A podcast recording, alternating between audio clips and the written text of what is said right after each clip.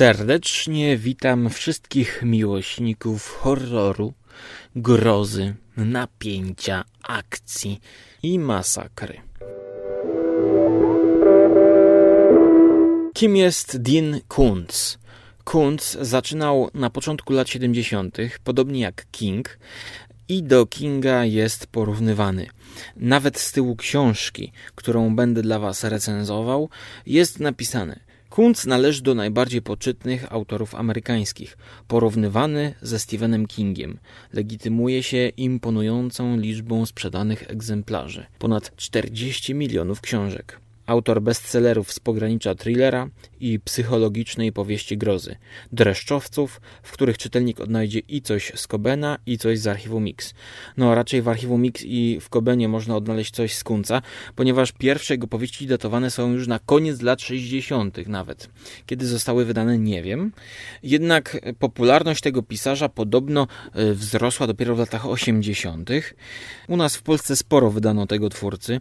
Szczególnie wsławiła się tutaj taka seria z twardymi okładkami i takim charakterystycznym srebrno-niebieskim kolorkiem, w której to serii wyszły jedne z najważniejszych książek tego pisarza, między innymi opowieść o chłopcu, który chorował na specyficzną chorobę i mógł żyć tylko w nocy. Dean Kuntz, zabójca strachu.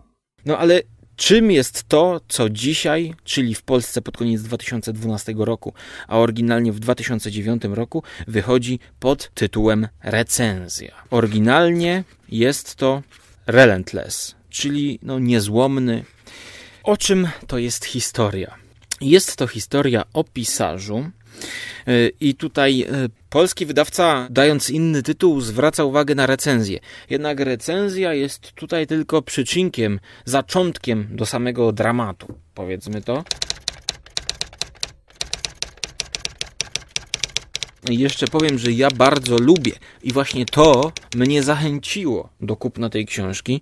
Lubię dzieła autotematyczne, czyli e, film o filmie, jak na przykład Johna Carpentera Cigarette Burns, czy książki o książkach, jak na przykład Italo Calvino, jeśli zimową nocą podróżny, gdzie właściwie twórca ten poszedł no tak daleko, że już chyba nic pod tym kątem ani Kunz, ani nikt mnie nie zaskoczy, ponieważ książka Italo Calvino zaczyna się tak. Zabierasz się do czytania nowej powieści Italo Calvina jeśli zimową nocą podróżny. Rozluźnij się, wytęż uwagę, oddal od siebie każdą inną myśl. Pozwól, aby świat, który cię otacza, rozpłynął się w nieokreślonej mgle. Drzwi lepiej zamknąć. Tam zawsze gra telewizor. Powiedz im od razu, nie chcę oglądać telewizji. Podnieś głos, inaczej cię nie usłyszą. Czytam, nie chcę, by mi przeszkadzano.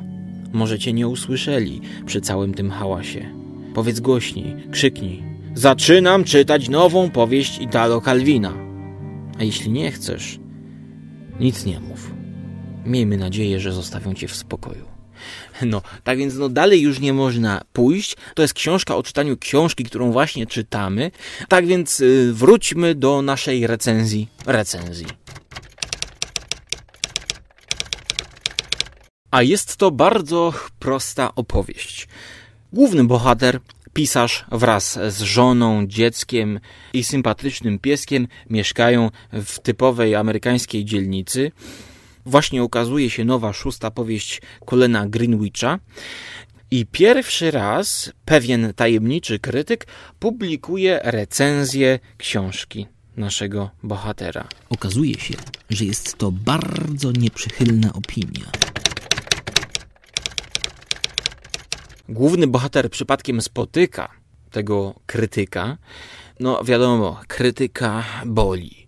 I chyba każdy pisarz, który został mocno skrytykowany, marzy tylko o jednym, żeby obsikać krytyka, co też w tej książce dzieje się, aczkolwiek do tego celu pisarz, można powiedzieć, używa swojego synka. No i te wydarzenia niestety rzutują na całą naszą powieść, ponieważ od tego zaczyna się zguba. Jakby powiedział Sherman Wax, czyli najczarniejszy krytyk, z którym żadny pisarz w życiu nie chciałby się spotkać. I to tyle, bo jeśli miałbym mówić dalej, to zaczęłyby się spoilery, e, dlatego również zachęcam, żeby nie czytać opisu z tyłu książki, tylko zasiąść do lektury i po prostu oddać się tej akcji, temu thrillerowi akcji, bo tak bym nazwał tę opowieść. Wydarzenia wybuchają tutaj już właściwie na 40 stronie i y, jesteśmy zaskakiwani. Jesteśmy zaskakiwani pierwszym zwrotem akcji, że właściwie takie szybkie mamy spotkanie z najczarniejszym charakterem i zaczynają się dalsze prześladowania. Kuncowi udało się mnie zaskoczyć kilka razy. Właściwie ten pierwszy wybuch akcji, w cudzysłowie, no to był dla mnie zupełnie nieoczekiwany. Myślałem, że ta książka będzie spokojnie się rozwijać przez jakieś 100-200 stron. Natomiast tutaj zaczyna się troszkę jak u Hitchcocka, czyli jest wybuch i potem napięcie powoli rośnie. Natomiast w drugiej części książki mamy, można powiedzieć, taki lekki spadek napięcia.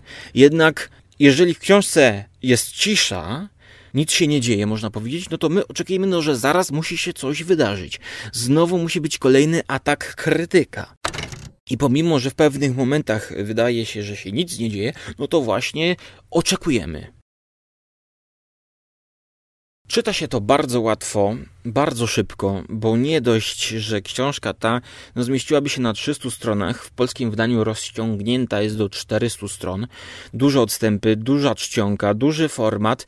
Po prostu widzimy, że strony nam przeskakują i że czytamy i napędzamy się tym, żeby czytać jeszcze szybciej. Jest to książka taka, powiedzmy, na podróż pociągiem. Bardzo nie lubię tego słowa, ale można by ją nazwać czytadłem. Cokolwiek kto pod tym rozumie. A dlaczego mm, ja nazwałbym to czytadłem? Ponieważ styl pisarza tutaj jest bardzo prosty. Krótkie zdania, króciutkie akapity, w jednym akapicie, no dwa, trzy krótkie zdania. Jest tutaj prawie całkowity brak jakichkolwiek dygresji. Poznajemy prawie, że jak w jakimś scenariuszu wydarzenia, całą fabułę.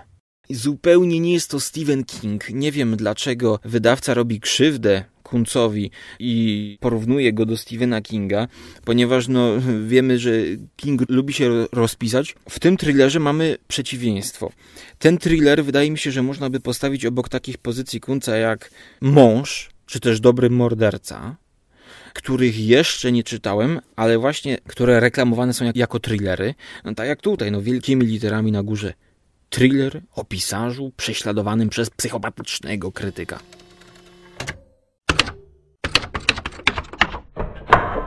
No i teraz pytanie, czy to jest thriller? Bo to w tej książce moim zdaniem jest najciekawsze. Jak ją zaklasyfikować gatunkowo? Wszyscy ci, którzy oglądali ekranizację scenariusza Stephena Kinga pod tytułem Sztorm Stulecia, jeśli słuchali odcinka podcastu Radio SK, to krytykowałem tam Stevena, że już na samym początku, kiedy na wyspę odciętą od całej Ameryki przybywa jakiś przybysz, i czegoś chce, no to już od pierwszych minut widzimy, że jest to postać nie z tego świata.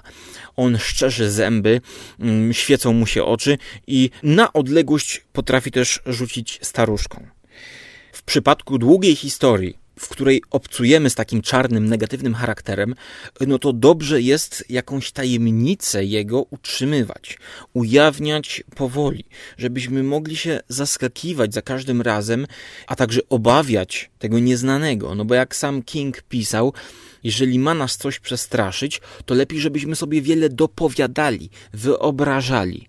I właśnie Kunz bardzo dobrze trzyma tutaj w niewiedzy czytelnika, ponieważ my od samego początku, kiedy Sherman Wax zaczyna działać.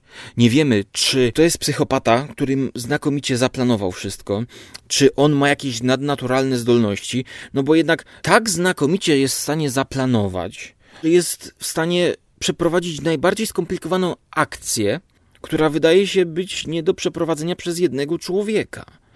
W dodatku dowiadujemy się, co zrobił kiedyś innym pisarzom, których skrytykował.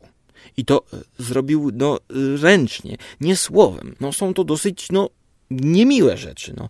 Tak więc my możemy domyślać się, Czy jest to jakiś demon wcielony? Czy jest to może psychopata z jakimś zapleczem? Czy może na pierwszych stronach i w początku lektury to główny bohater jest przewrażliwiony i to właściwie on wszystko sobie dopowiada takie złe rzeczy o tym krytyku? No a kiedy się okazuje, no to się okazuje i właśnie możemy być z jednej strony zaskoczeni, możemy być zaskoczeni tym, że byliśmy jakoś tam troszkę zwodzeni przez pisarza. No z drugiej strony kogoś może rozczarować takie zakończenie, ale jakie to było zakończenie, no to ja zdradzać tego nie będę. Powiem tylko, że no troszkę jest tam nie do powiedzenia, jednak to, co komuś może się nie podobać, że to jest nagle ni z gruszki, ni z pietruszki, ale ten, kto czytał uważnie, to można powiedzieć, że te zakończenie jest już jakby gdzieś tam wcześniej między wierszami zaplanowane przez Kunca, ale w taki sposób właśnie, że nie zdradza, w którą gatunkową stronę to pójdzie. A więc jak tę książkę ostatecznie zakwalifikować? Czy do gatunku horror, do kryminału, thrillera, czy być może science fiction? Nie zamierzam zdradzać, bo ci, którzy doczytają do końca, no to będą wiedzieć, jak można ostatecznie tę powieść zaszufladkować.